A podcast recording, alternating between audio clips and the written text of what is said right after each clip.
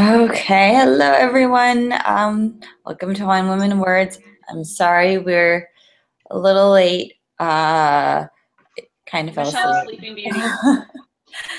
um, usually, I uh, set an alarm if I feel like I'm about to take a nap before a show, and um, my nap totally snuck up on me today. I got phone call from Diana and a text message saying, Are you awake? And I definitely was not.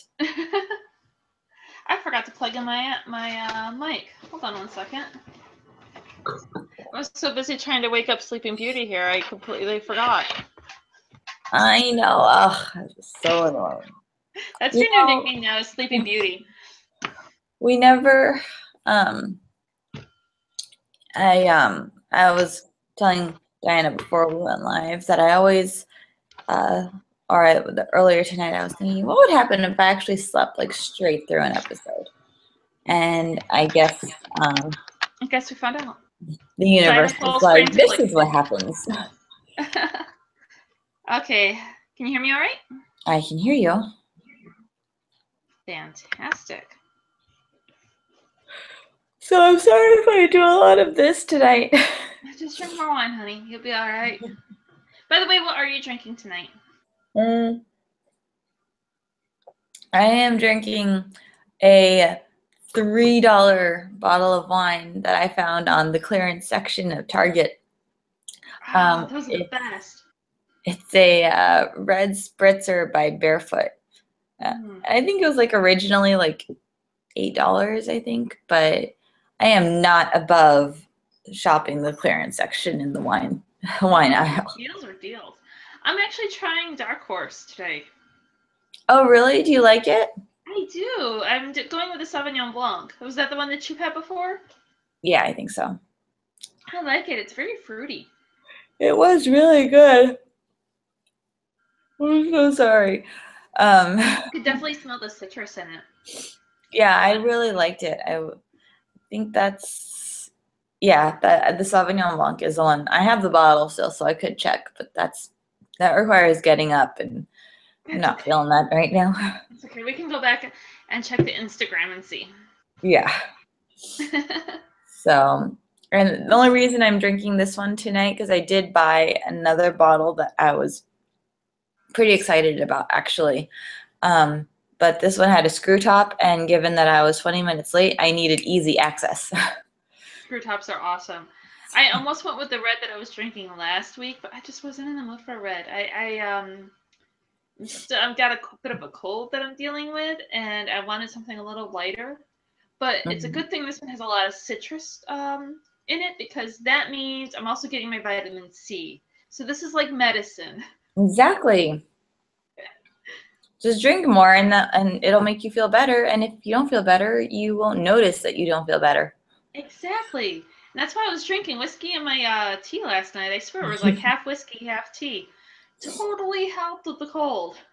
I'm sure it did, and it probably helped with your sleep too. Mhm, mhm. Better than NyQuil. So we are in week two of our March book, which is Good Girls Revolt by Lynn Povich. Um, Lynn has been kind of participating or communicating with us on Twitter, so it's really exciting to to have our tweets get seen by so many people. I don't usually get that much traffic, so it's so exciting. Um, and it's, I mean, I have, you know, my, my green crayon to highlight because that's what you do. course of highlighters, girl. Well, mean, we do have highlighters, but I feel like this paper is the paper that, the type of paper that would absorb it and it would like bleed. Um, not so bad. Not so bad because I've actually started highlighting some stuff. Oh, okay. Um, yeah, so no bleeding. You're okay. Because I even have like sections that are really important. So I have it highlighted in green crayon and then underlined in red crayon. Wow, you know it's a serious passage it's underlined in red crayon. When you have to double crayon a passage, that that's a good one.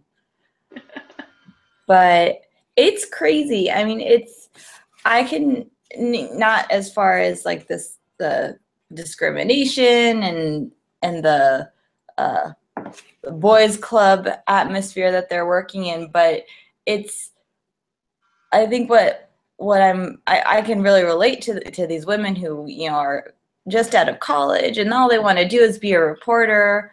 Um, but I think the thing that I'm most impre- uh, impressed with by these women so far is that they all have such impressive backgrounds from uh, from an education standpoint like master's degrees and phds and ivy league schools and they're stuck in a research uh, stuck at a research desk all day. Well i can't believe one of the passages where um, i forget which woman it was she had to go to work she had to work under a guy who was her equal in education that she went to college with. Mhm. and or actually and i think she actually had but more experience than he did but yet he got to be her boss. It's yeah. it was ridiculous. And it was, it was i was thinking about like the um especially chapter three when it the hotbed and you're, Mhm. they're discussing all the uh, sexual stuff that went on newsweek and my god um yeah it makes now with this fact that there was so much sex in that first se- in the series um now i totally get why because this place was just ridiculous. I i'm coming from a place where when i was between the ages of like 19 and almost 21 or almost yeah i would say 18 to 21 i worked at disneyland. And when you work at disneyland it's a bunch of college kids and you stick a bunch of horny college kids in together for 30 to 40 hours working weird late night shifts. Crap is going to happen and you know i thought some of the stuff happening behind the scenes at disneyland was a little racy. This totally puts that to shame. I couldn't believe some of this well it was i mean it was the 60s first of all but i just couldn't clearly you've never worked disneyland on a grad night. Nope. Definitely not but um yeah the I, I remember uh, the passage where she said that one of the writers was sleeping with his researcher and his reporter at i mean not at the same time but at the same time. Yeah I mean, and especially now, you know, in the workplace, a lot of companies have like, I'm clearly, you know, sleeping with a coworker in the infirmary wouldn't be accepted regardless, but they have, you know, strict rules about fraternization. Some even, you know, ban it completely and you're not allowed to date coworkers. So looking at things how they are today to how they were back then. It's and you know the um the writer who or the editor who brought a grand piano a baby grand piano into his office so he could play music while they waited for the files to come in. And then he would just start pouring sherry for his co- for his researchers and his writers.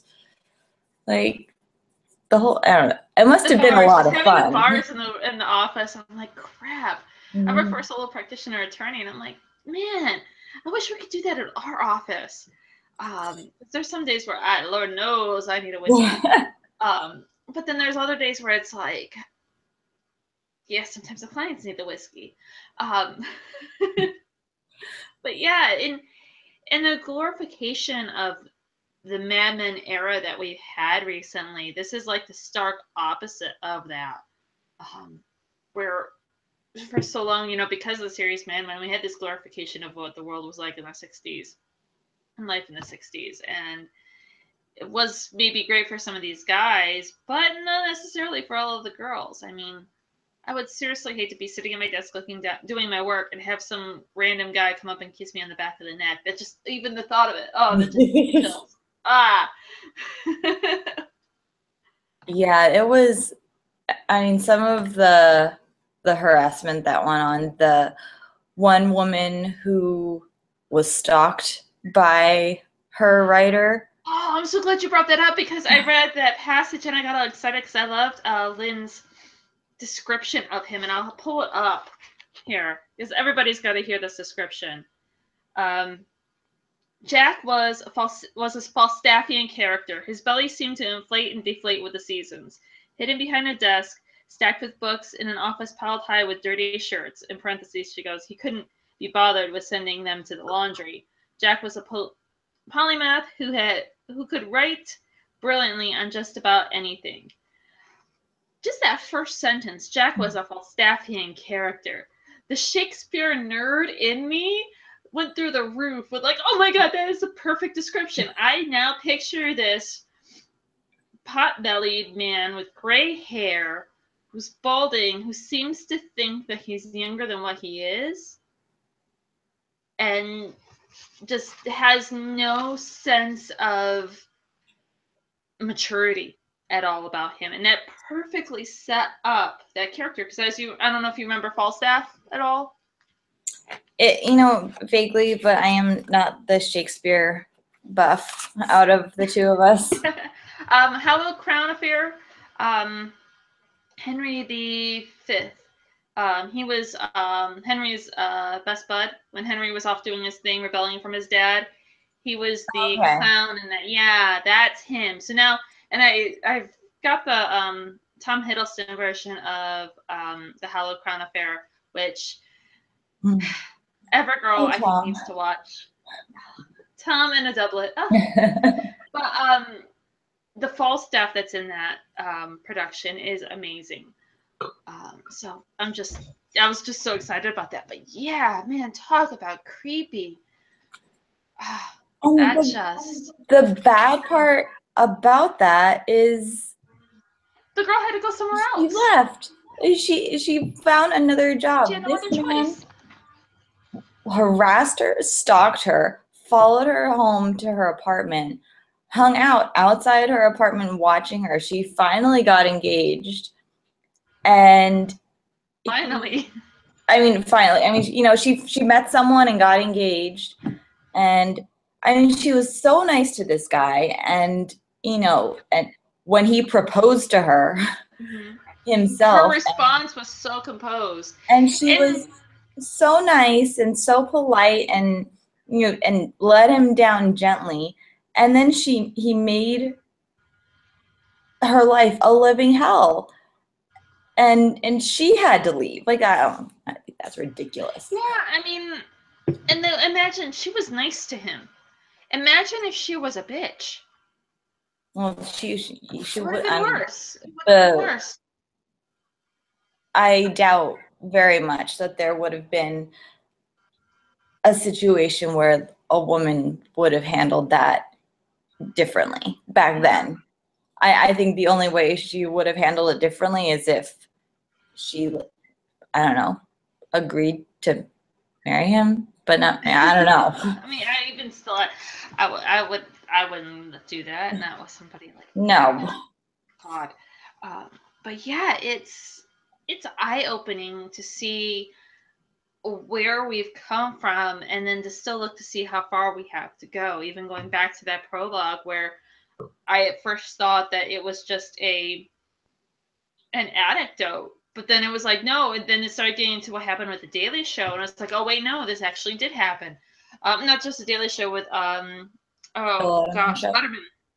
yeah that okay wait this is this story with this first girl actually happened this is ridiculous um,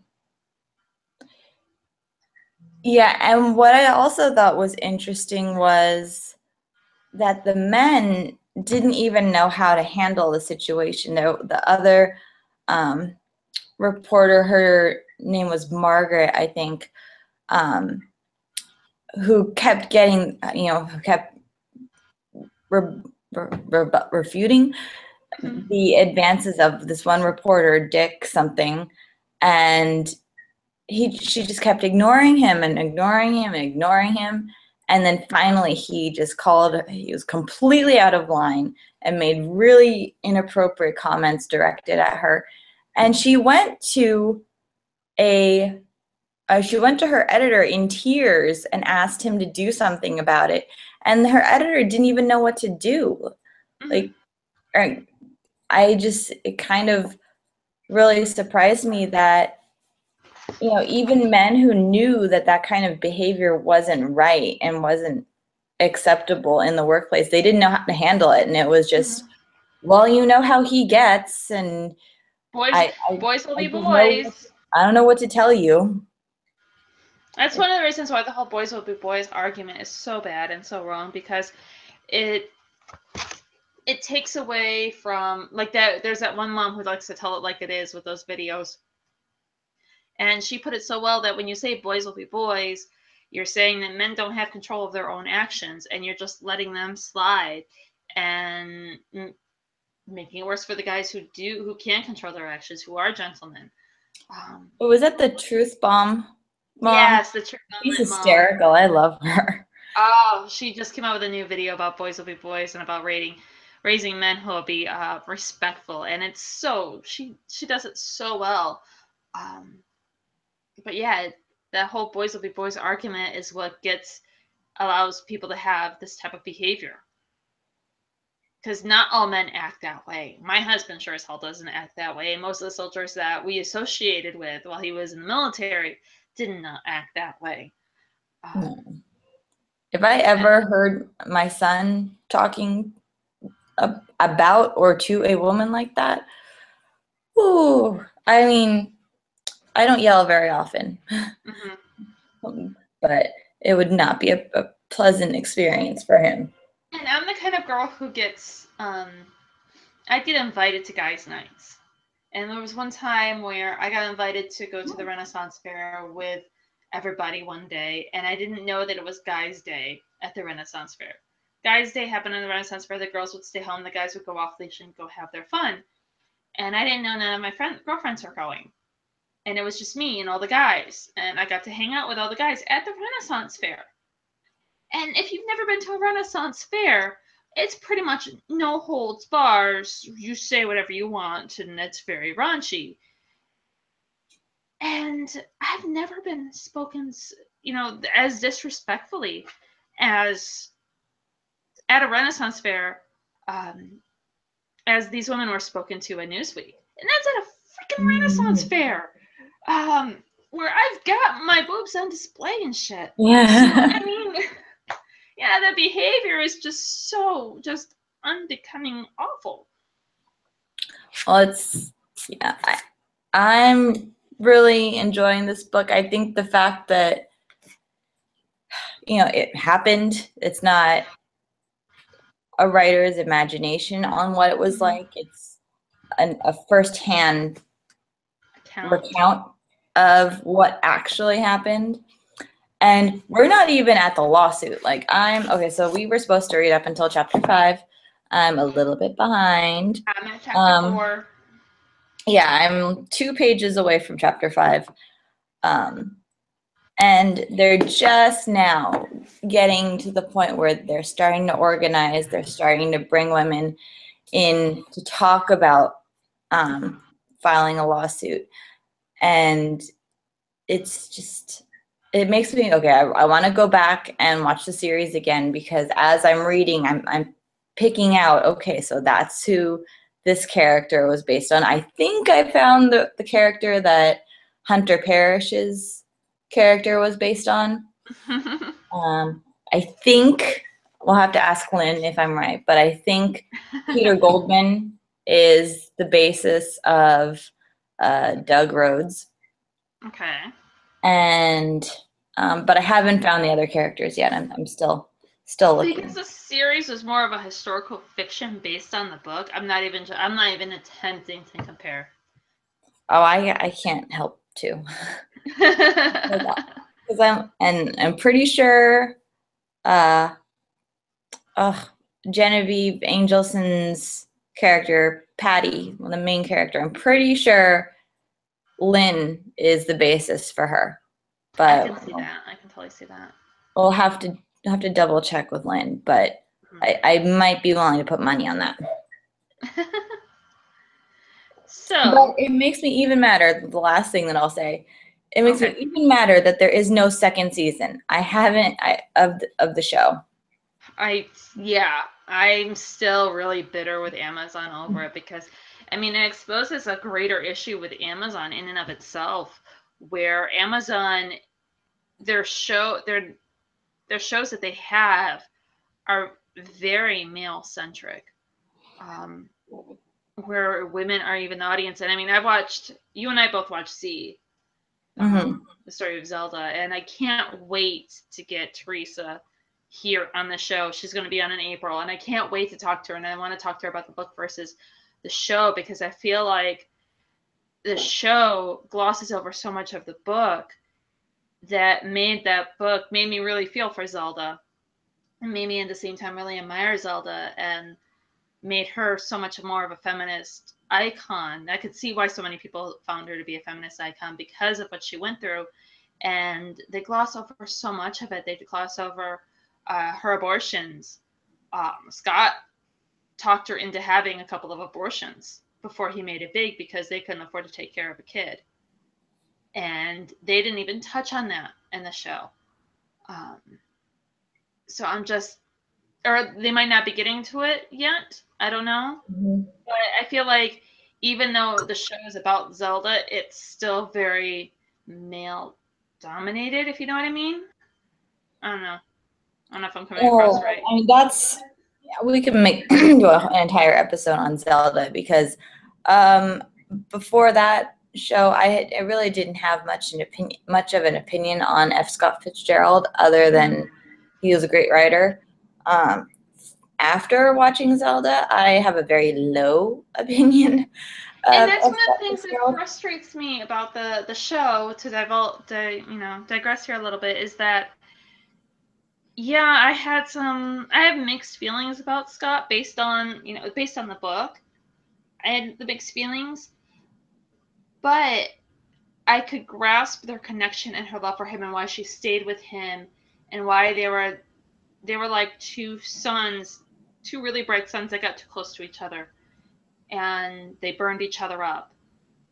And you you got a really good sense of how Teresa covered that in the 1920s and their relationship as her of as Zelda as a flapper and their party lavish lifestyle. Um, and it may just be me just bitter because they totally glossed over Zelda jumping in the fountain and causing a ruckus in the fountain in a really great dress. Because that was a really great scene in the book and that would have been a really great scene in the show. And yeah they just glossed over it in the show and it was like all of those really great parts that really made the couple a couple. Um, i felt was lost but you know moving forward looking at their other shows that they have it's um, well you've got uh, the transgender one which i can't remember the name of it um, i don't remember the name of the show but there's that there's was it the hand of god bosch uh, that lawyer show with billy bob thornton Oh yeah, I have I- I haven't really watched. I don't watch any of those. No, I, Good Girls Revolt was the last series, um, Amazon series that I watched.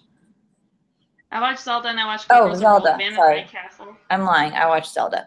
Um, um, but I just because it's not that the story doesn't end. I mean, after this lawsuit, after they file the lawsuit, they they sue again.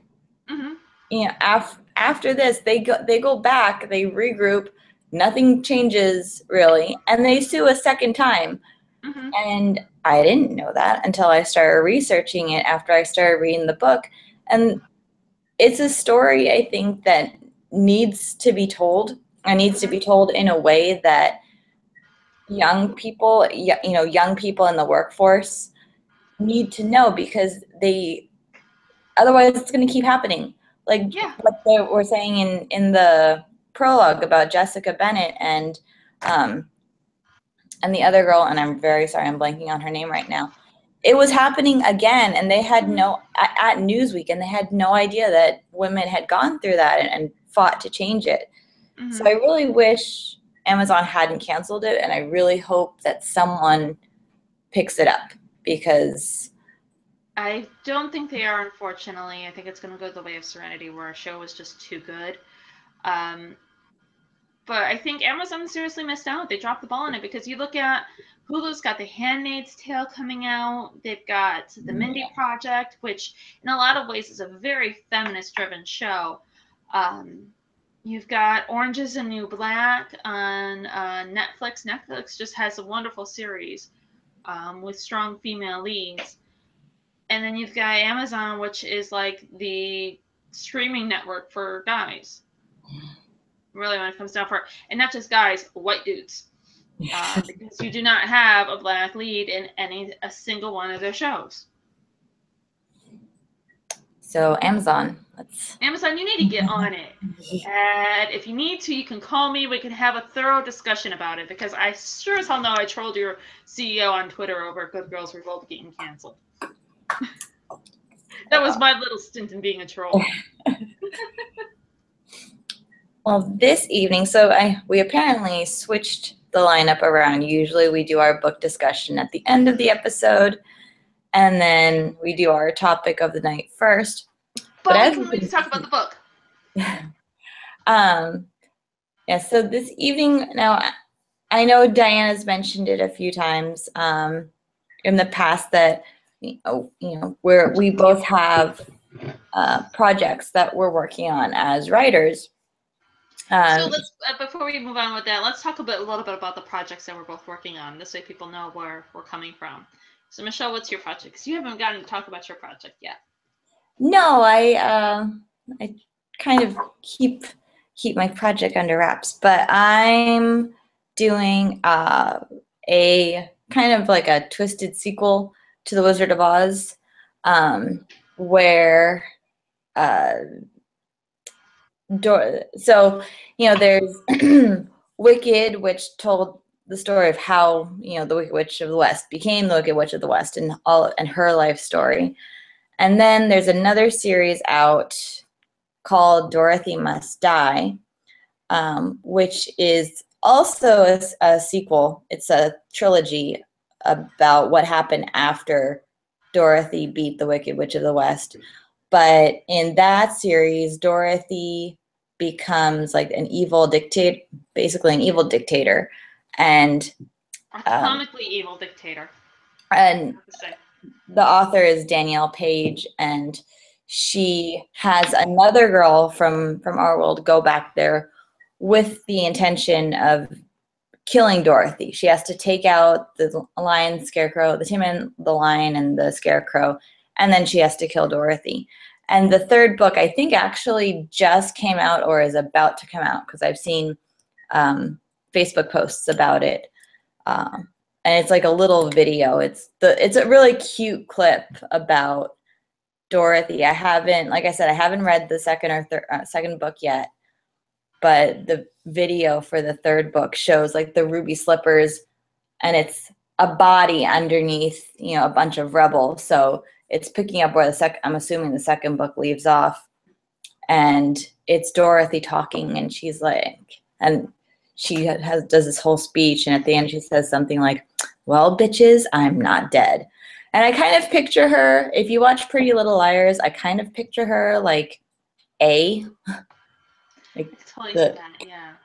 Um but anyway but my uh sequel is about Ruby, which is Dorothy's great great granddaughter.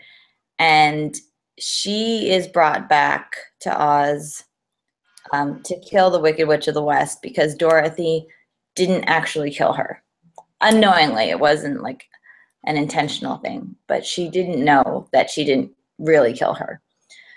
So that's what I'm working on. I'm maybe, I'm quickly realizing that this is going to be at least a two book series. So I think I might be starting to near the end of the first book, and I already have ideas for the next book in mind.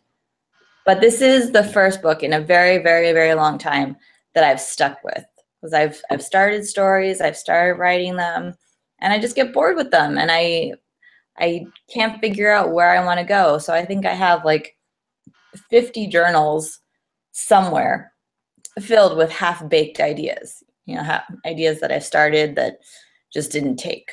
So the sim- the just the simple fact that I am 35,000 words in is a huge accomplishment for me. huge. That's awesome. Um, and you've got to find that story that you're passionate about because ideas can just come like that. Um, mm-hmm. But it's a story that you're you're passionate about that you can pull out that you can really do. So I mean, I was like you until I found historical fiction where I was just like, yeah, I can start the story, and I never finished an NaNoWriMo. I always by I think the most I wrote was like 20, 25,000 words. I was like, yeah, I got nothing more, and that was it.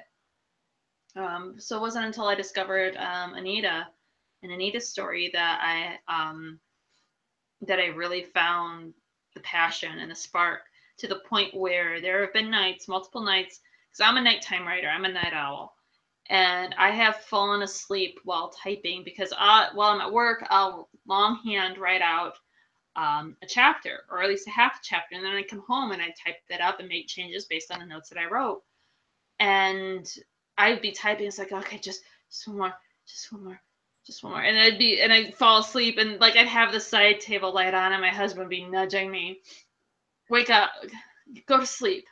If you if you're gonna fall asleep, turn off the light. Um, yeah, multiple nights where I'd fall asleep at my laptop just so that I could finish that chapter. So that leads into my book, I suppose, which which the official title is uh, The Woman in Red, uh, a novel of Anita Garibaldi. And um, Anita Garibaldi was the wife of uh, Giuseppe Garibaldi, the man who actually unified Italy. And what most people don't know is that uni- Italy wasn't actually Italy. It was just a peninsula of warring uh, territories, and that would fight with everybody or amongst each other like a bunch of spoiled children.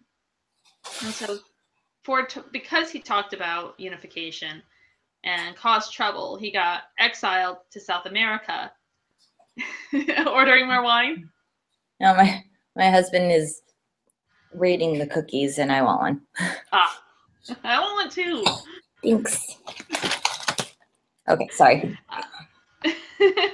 so he got exiled to South America, where he discovered Anita, um, and they met. And Anita was already married at the time when they met. She was 18 when they met. She had been married for two years. Her husband had left her, but she was still considered to be married.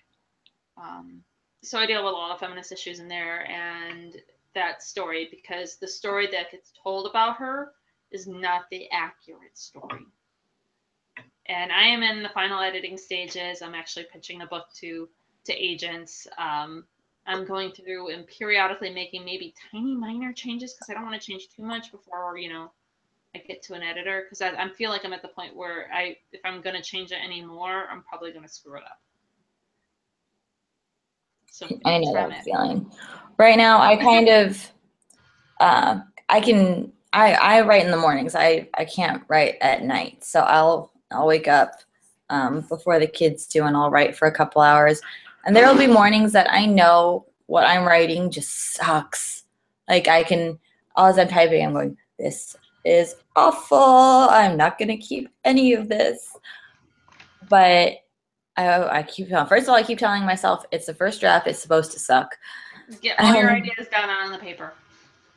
And I keep remembering, I have to look up who says it, but there's there's a, a, saying, and I'm going to butcher it. I'm going to paraphrase it, um, and it goes, you know, you can fix a bad page, but you can't fix a blank page. Mm-hmm. So I tell myself at least get the gist of it down on paper, and then I have a little notebook that I make notes on after I print it out, mm-hmm. and so I can go back. I'm really excited to go back and start editing it because I already have about 10 scenes that I want to add um, that have happened in previous chapters that I've already written where I'll, I'll you know, notice gaps like, oh, I have, you know, what, what about this? For those situations, I'll actually go back and change, go back and write those out and expand those out. Like, okay, this needs to happen. And I'll spend some time writing that out and, and pulling that out because, you know, that all ever encompassing um, word limit that you've got to reach. You know, for you, I, for just a standard novel, you've got to get to 75,000 words roughly. Me, for historical fiction, I got to aim for 100,000 words.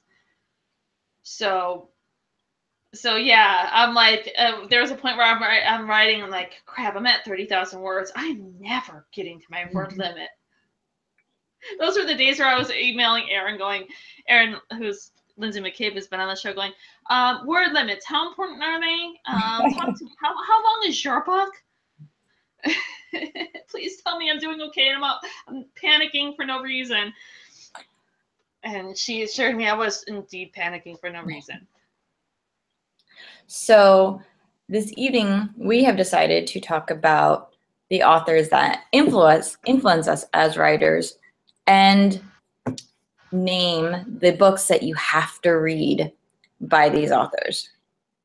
It was so funny when I was going through the list. I have down like I already have the list in my bullet journal, which um, I've got open here. Um, you guys can see. I have my little chart. Authors I love them, the author, and then you know reasons why I love them.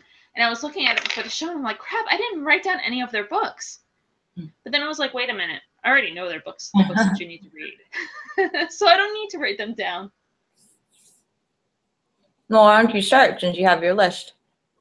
Okay, since I have my list, so we'll start with Neil Gaiman, which when you were talking about um, you can't fix a blank page, he, when it comes to those hard days of writing, he actually said, you know, when you go back and look at that draft, those days that you're like, oh, this is all crap, you're not going to be able to tell the days that are hard from the days that aren't. Because when you're editing it, you're just editing it. You're going to forget those hard, which days were hard and which passages were hard that sucked. So that's his wonderful advice. So if you've never read Neil Gaiman before, um, I strongly suggest. I haven't read this series yet, um, the comic series, The Sandman Chronicles, I think it is. I haven't read that one yet, but everybody else that I know who's read them loves them. There's going to be a movie about it, about them now, um, or, or so I've heard. But the definitive books by Neil Gaiman that you have to read, American Gods, which I want to read I that think- before the series comes out. series comes out in April, so you got to move on it, Missy. I might not have that might not happen. Maybe we. Oh, I don't think we can get him on for the show, but maybe we can consider reading it for May. That'd be pretty crazy if we could though. Can you imagine? You would fangirl so hard. I would. I would totally fangirl hard. Um, yeah, American Gods is an amazing story, amazing book, um, amazing concepts in it. I love the way he's able to tell a story. It's listening, reading his books are like being tucked into bed by your parent and having them sit down with a book with you and telling you the story. That's what they feel like. Um, they're so, so amazing. Um, just the way he's able to tell a story. So, American Gods, followed by um, Ocean at the End of the Lane, which was actually the first book of his that I read. Which that one feels like, how do I put it? Um, you know those ghost stories you used to tell tell each other. I don't know if you did it when you were a kid, but you used to sit around and tell each other ghost stories when you were a kid, and they were the like the the ones where it's like, and the guy was about to kiss the woman and she removed the scarf and her head fell off. I don't know if you remember those kinds of stories. Or I do. the only weird one in this relationship? No, I, I didn't tell them, but I know they existed because I was terrified of everything as a kid. This this one was like that. It was like it was it was like a good old fashioned child's horror story, um, scary story. And it wasn't. I'm not a big terror person, so but um, I love the story. It was really great. Um, and then the third one that you absolutely have to read is the Graveyard Book, which I think I might have gotten you to read that one. I don't know if you finished that. I I think so. I I know I started reading. I think it was the Ocean at the End of the Line. I think. Um, actually, I saw that book at on the bargain table at Barnes and Noble today, and I almost picked it up. Such a great book. You missed out. You seriously missed out.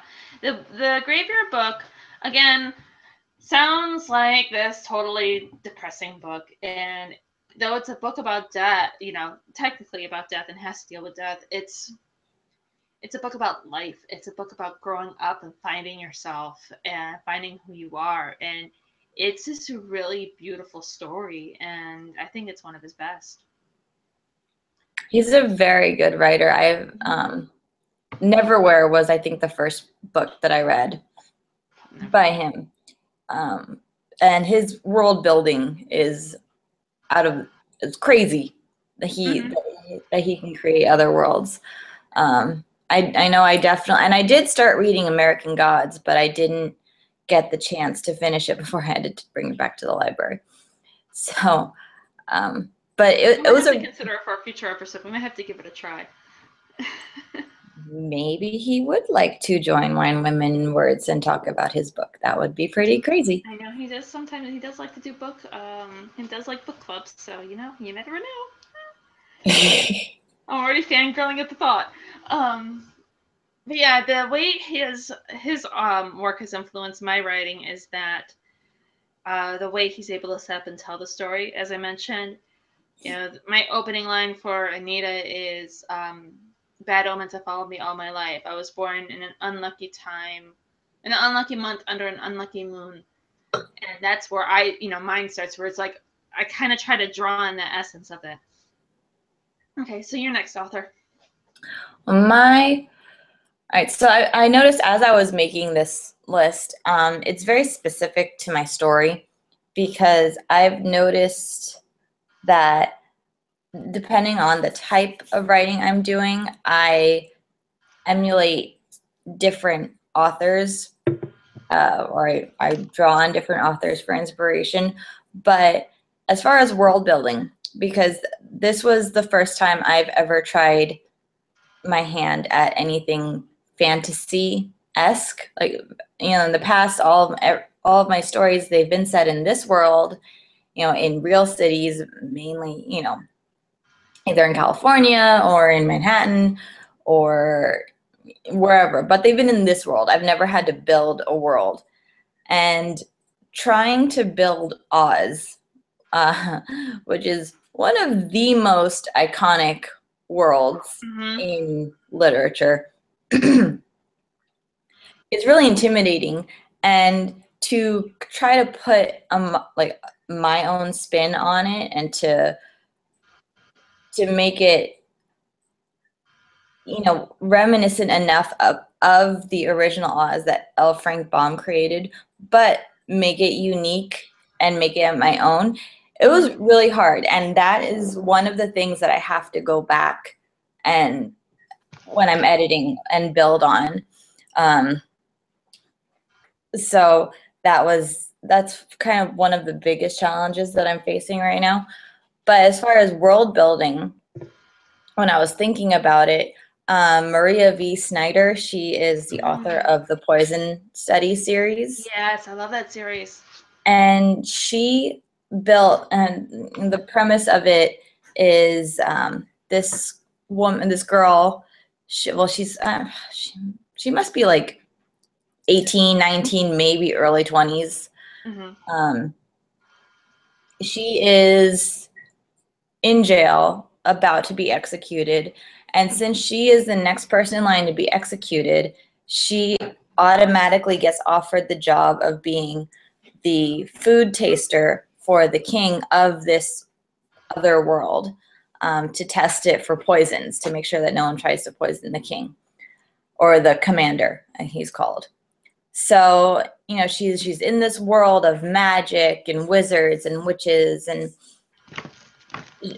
maria um, snyder builds this world that is it's so believable hmm and it's close enough to our reality i feel like that it doesn't feel too fantasy-ish but Mhm. it's just different enough to that you're constantly aware of okay this you know this isn't a real place but i really when i, I found myself trying to remember her style of writing while i was trying to build oz because it's it's a really intimidating task to to build a world from scratch you know i i don't know if i would Tell me about it. deliberately to choose to do it again especially when Historical fiction. I'm still world building because I'm having to create uh, Rio Grande do Sul in the 1800s, Mhm.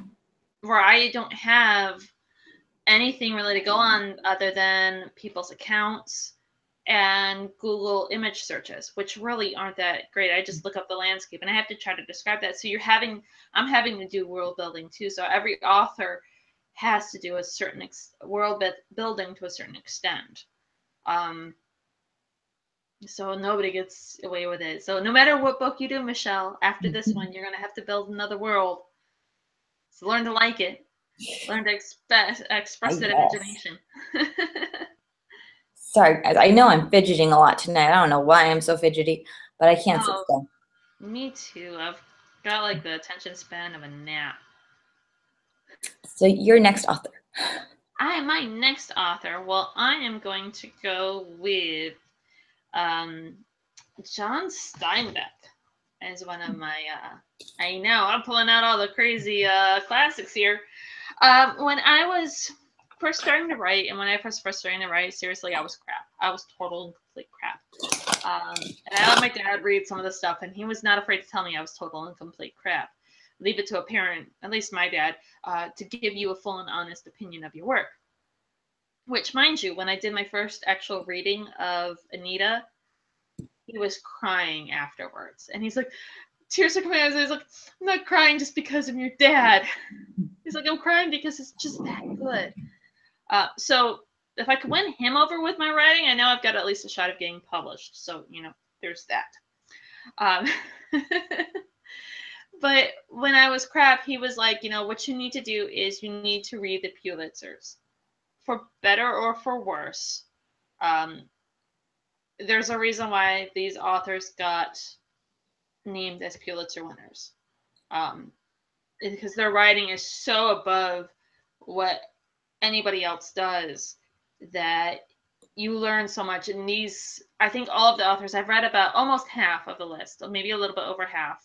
Um, and with his it's just you know i learned so much from these authors. There's, they've been such great teachers. And john steinbeck's um, the grapes of wrath really really spoke to me. Um, it it's so gritty and it's so real and it and it's a his, fairly his, not really historical fiction. I mean, it's historical fiction for us at this time because you're looking at it's set in the 19 during the 1930s during the Great Depression in America, which for him wasn't really was fairly current because it was only like 10 years afterwards that he wrote this story, if that, uh, poss- you know, somewhere around there. But it's so gritty and it's so real, and I I'm actually one of the I'm not a big movie remake person, but I'm actually looking forward to the remake of it because the original, because of the censors and at the time, they could not be as gritty and as real as they can be now. And this des- movie,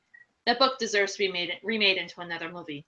So I'm really looking forward to that. And he's got this way of being able to just take a sentence and just make anything into like this beautiful um beautiful way of just writing. Another book is Cannery Row, which I'm crazy, y'all, because this a couple NaNoWriMos ago, I actually wrote another book. I've got a second book that I've been working on about um, a family caught up in the internment in Monterey. It's called We Are America.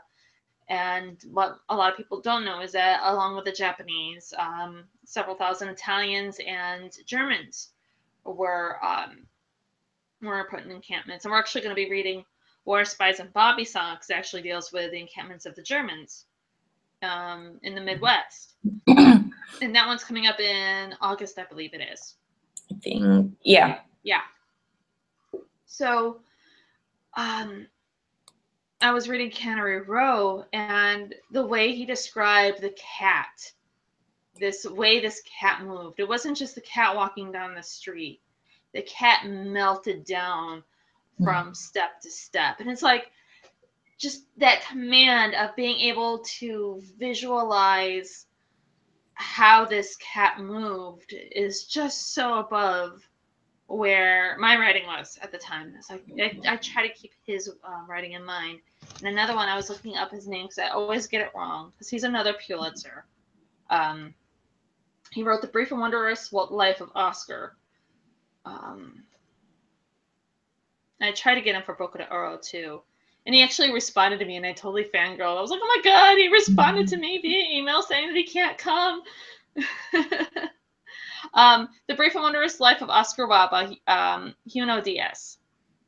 Um, he is, Junot is a phenomenal writer, and um, the Brief and Wonderful Life, um, Wondrous Life of Oscar uh, Wilde just takes this this kid from New York City who is adult, really, when it comes down to it in so many ways, and how he ends up back in the Dominican Republic, and it comes to him being adult pretty much bites him in the ass.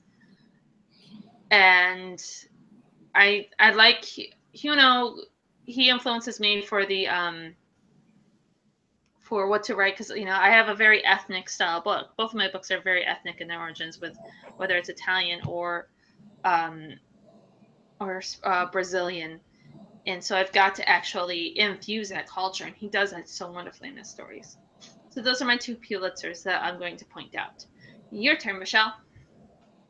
Well, as far as dialogue, um, I've, you know, you when you're writing dialogue, you want to, and I, I remember advice that one of my journalism teacher professors told me Uh, when you're writing, when you're writing journalistically, you know, never use a quote if there's an, another way that you can say it better yourself. Or only use a quote if there isn't a, a way that you can write it better yourself. So that's kind of the approach that I take for writing dialogue, where if I as the you know the narrator of the story if i can describe or if i can tell this this you know the section better as the narrator then the dialogue isn't necessary. So that's something that I keep in mind. And one author that I feel writes really relatable dialogue and characters that you can totally, at least I can completely relate to in one way or another is Emily Giffin. Um, and I just love the way that she writes dialogue and the way that she has characters interact with each other.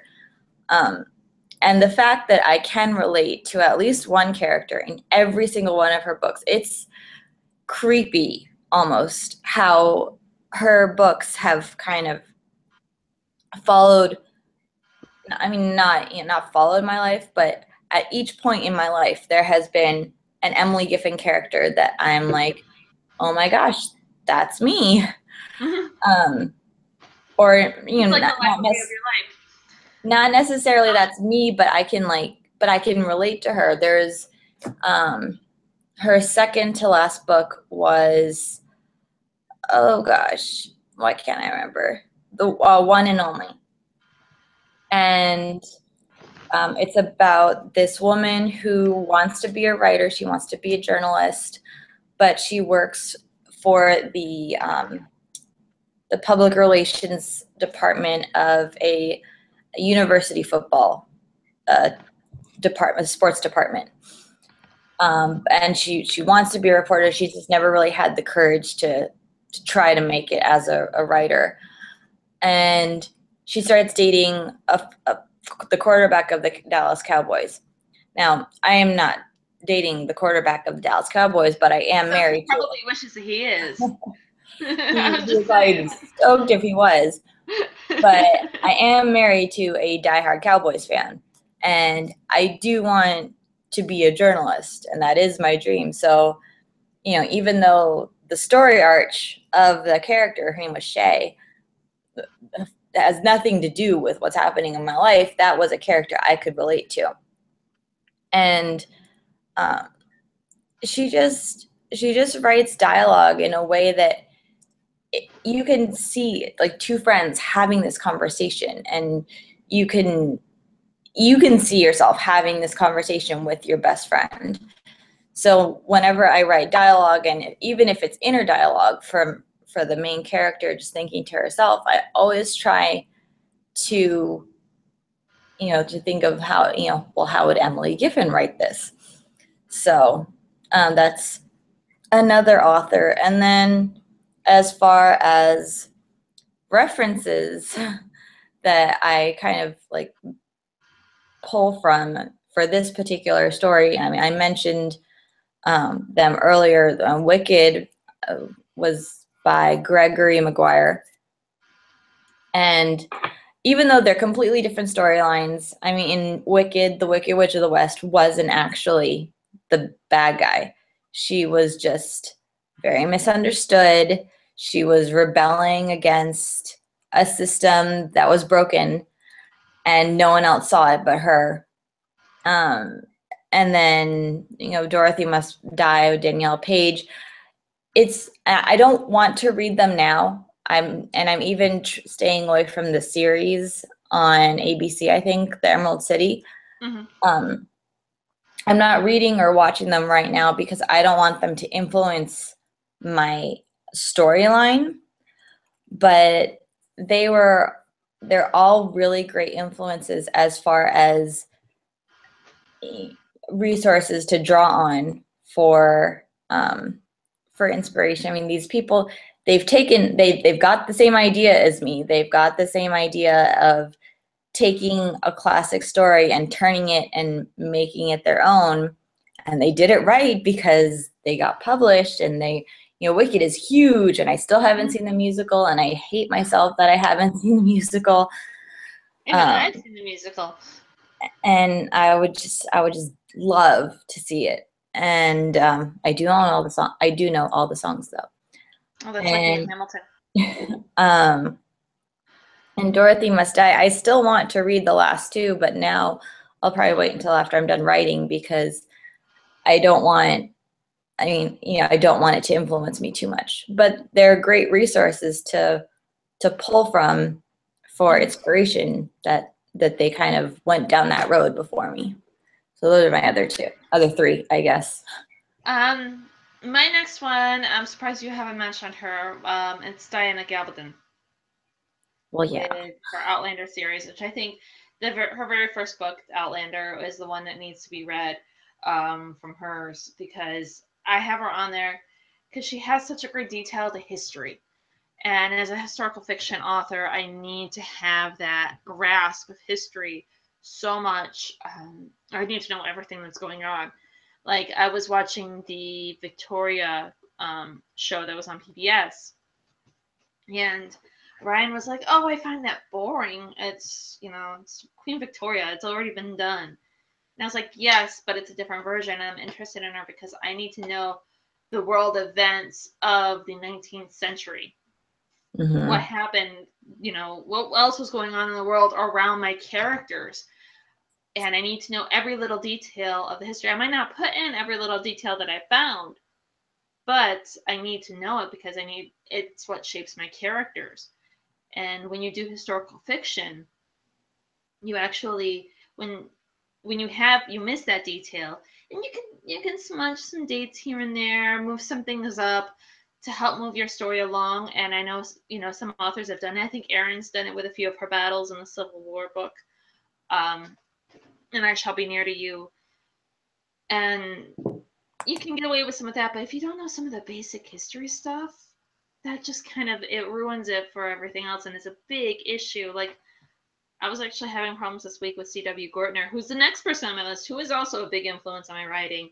But I was actually listening to uh, the Confessions of Catherine de Medici, and he was referring to the fe- Italy and referring to them as being Italians and them being Italy. And that's a huge no no for the history of Italy. It wasn't until the 1800s that you actually had an ethnicity of Italian. Uh, up until that language, Italian was just, or up until that time, Italian was just a language. It wasn't an actual ethnicity. So you didn't say I was an Italian or I'm from Italy. You know, like one of the characters said, I know you'd rather be back in Italy with your own people that was incorrect. It was it should have been I'm sure you'd rather be back in Tuscany with your own people. That would have been Mhm. correct. And so, so stuff like that, um, you've got to get right. And Diana, she gets she gets it all right every little bit. And even when uh, people had issues with Claire being beaten in one of the scenes where she gets whipped, Diana was able to pull out. She's like, "Well, here's the evidence that this stuff happened." Mhm. You know, yeah, you don't agree with it, and yeah, I don't agree with it myself, but it happened. This is part of it. So I mean, that's one of the reasons why she's an influence. And then speaking of CW, he's an influence because he's got a really good handle on um, being able to write a women's story. Um, you know, from the first person, similar to what I'm doing with Anita, he's able to really get in there and get into that mindset and talk about those characters' issues. Outside of that whole Italy thing with Catherine de Medici, I absolutely love the story and really felt for Catherine through all of it. And, uh, for him, I would recommend um, Marlene and the Mademoiselle Chanel. Those are the two that I recommend from him. And I do have your copy of Marlene, and I can totally mail it back to you. That's okay. You should you should read it since you have it. I'll I'll get to it. I promise. I just might have to pick it for a month. And I'll get a copy from the library. That we could do that too. Because that's what we do when you. To, what I have to do sometimes if I have to make you read a book. well, yeah, to, to make me read it in a timely fashion. That this is probably the quickest way to do it. Otherwise, I I just it takes me. I have such little reading time that it takes me like a month to read a book, and I've been branching out and reading two books at a time. Mm-hmm which is crazy because I never do that. I'm currently on. I'm currently at two books at a time right now. Um, if you want my Goodreads, I, I'll show like four or five. Um, but I've got this book, and then I also have technically the Irish Tempest. I just finished the Tumbling Turner Sisters this week, which a review will be up on the blog this week too. Um, but I'm got to start the Irish Tempest this week, and I'm listening to Catherine de Medici, and I'm also reading. Um, uh, still reading Mademoiselle de Chanel, so that's still on my ebook read too. So I've got like four technically going on, three technically going on right now, I guess. That's a lot. I don't know. There's just a lot of books. If I'm not writing, I'm reading. That's really what it comes down to. Yeah, I have my my two, maybe three hours in the morning to write, and then I read if the kids happen to be either playing and entertaining themselves, or if they happen to be sleeping, which there's never a guarantee. Not with those kids. No. Well, not with kids in general. That's why I also have a Kindle uh, connected to my phone. So if I want to go sneak away and read, I can totally do that, and I'll it'll look like I'm just an average person just playing with a phone, but really I'm reading a book. Yeah, I so really more influences. You know, for for this one, I mean, uh, there are a lot of authors that influence me, but when I was making my list, I I like I said, I noticed that I was being very specific to the story. So those are the main ones. I mean, besides, you know, L. Frank Baum, who wrote The Wizard of Oz, you know, he's a huge influence. Um, I almost feel like there was a, a made for TV movie starring, um, oh gosh, what was his name? He passed away a few years ago. Um, the actor in Three's Company and um, oh, Jonathan Ritter. Yes. Um, he was um, L. Frank Baum, and it was the story of his life and how he wrote The Wizard of Oz. And I'm not sure how much of the story is accurate, like how you know how much is the actual truth of it, or and how much was you know the. I would love to see that. It's so good. And I remember watching that when we we taped it on VHS. That's how old this movie is. I wonder if we can and, get it on like Amazon or something. Um, my aunt, we we still had the tape, but the tape wasn't working that well anymore. Mm-hmm. And my aunt. I'm looking to see if we can actually get it. so go ahead. My aunt transferred it onto a DVD for us, and it's hysterical watching it now because it you know was on TV and it has all the commercials from like the early 1990s. um, but anyway, but the story of how he created Oz was just as interesting as the, the book or the series itself. And, you know, he came up with Oz by looking at a file cabinet. And, you know, you, the drawers you have, you know, A through E, that, you know, the drawers are labeled A to E and then F to M and then mm-hmm. O to Z. And he just was looking, a he would tell these stories to his little boy um, about. Uh, ori- first, it was a little boy who went to a, a magic land, and he would tell these stories to his boy, and then his boy's friends all wanted to hear about it, and then finally. One of the kids asked him, you know, what what's the name of the magic land? You always say magic land, but does it have a name? So he looked over at this filing cabinet and saw O to Z, and he said Oz, and that's how what where Oz came from. Oh wow. And Amazon doesn't look like they have it, unfortunately. And you know, I have to I have to see if I can make another copy of the DVD that I have because it's so What's good. the name of it? Um, I, I think it's the L. Frank Baum story. Okay. okay. I mean, I know uh, it's something like you know, the Man of Oz, the L. Frank Baum story. Hmm. Yeah, Amazon doesn't have it. Well, that's disappointing. I know, it's at least really we have it on DVD. Because I mean, there have been some really freaky versions. Oh no, I'm thinking of another series. There's a fr- some freaky versions of Alice in Wonderland too. The Dreamer of Oz. That's what it Dreamer is. of Oz. Okay. And Annette O'Toole plays um, his wife Maud, and she was kind of like his his inspiration for Glinda. And um, his mother-in-law was the inspiration for the Wicked Witch. And it's it's just a really good movie. But um, the, They have the it in audio CD, but they don't have it in the TV version. I have to Hmm. see if I can find it and make a copy for you. Yes. You can Or- or at also- least tell me where I can buy it. So you can also enjoy the hysterical commercials from 1990. They're almost as good. Watching the commercials is almost as good as watching the movie. Love it. Love it. But that's that's all for me really for my list. Did you have any others? Um, I actually, I have Scott Fitzgerald on my list. Oh, even though we hate him. You, okay, you hate him. I I think you need to wait for the book to put your final judgment out on it because Okay. I, I hate I feel bad for him. He was um I think he was a creature of his own environment as much as she was. And I think as an author those big dreams and everything, I can totally relate to him in those regards. Um, like eerily similar to some of his thought processes, like, oh my god, that that could be me, or my gosh, I've thought something very similar. Um, but he's got an excellent modern way of telling a story. Um, and I think a lot of people consider him like the father of modern literature. Um, so Great Gatsby, absolute must read of one of his his best story of all time, which even though interestingly was not welcomed when he was um, when he wrote it. It bombed. It Really? After, yeah, it wasn't until after his death that people actually um, re- gave it the props that it deserves.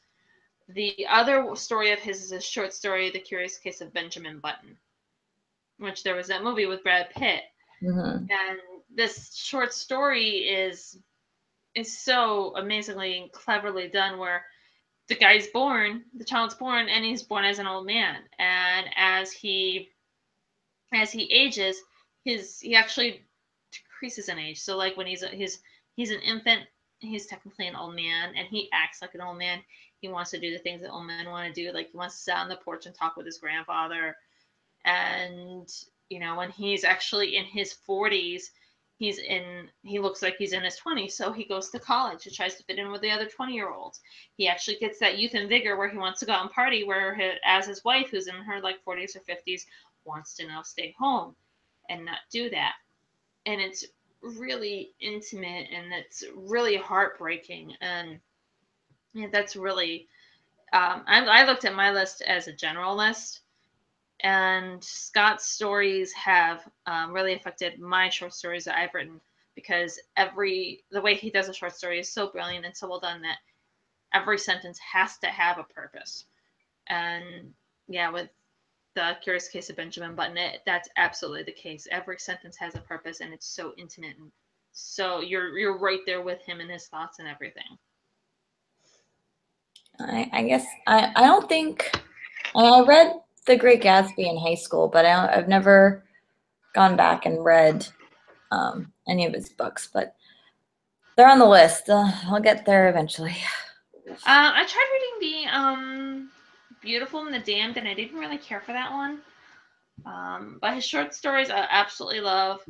Going back, knowing what I know about Scott and Zelda now makes The Great Gatsby even richer. hmm Oh, I'm sure.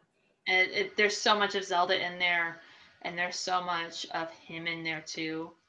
Um, in both the well, and so much of like Ernest Hemingway too.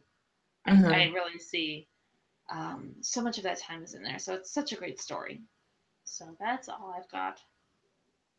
Well, I believe that I believe we've reached our hour. Yeah. Um, next week we are doing chapters five through seven, I believe, or six through seven because you're supposed to read through chapter five for this But week. let's face it, we're going to be late, so and behind. So let's do five through. Let's try five through seven and see how far we get. And um, we actually have changed the day for when Lynn is coming on. Um, Mhm. originally, it was um, Monday the 27th, um, but she had a scheduling conflict. So we moved it up a day um, to Sunday the 26th. Um, same time, 8 p.m. Pacific time. Uh, or, um, no, I'm sorry, slightly different time. 7 p.m. Pacific time, 9 p.m. my time and 10 p.m. Lynn's time. So you know, if we're doing it on a Sunday, we can do it. If we can do it earlier, if it's on a Sunday, if she wants. Yeah, to that's true. earlier. I'll talk to her about that. But Yeah. um, mar- at the very least, mark your calendar for Sunday, the 26th instead. And Mhm. if the time changes, we'll of course let you guys know. Um, so keep reading and come back next week for more. Yes, thank you. And now you can go back to sleep, Michele. Thanks.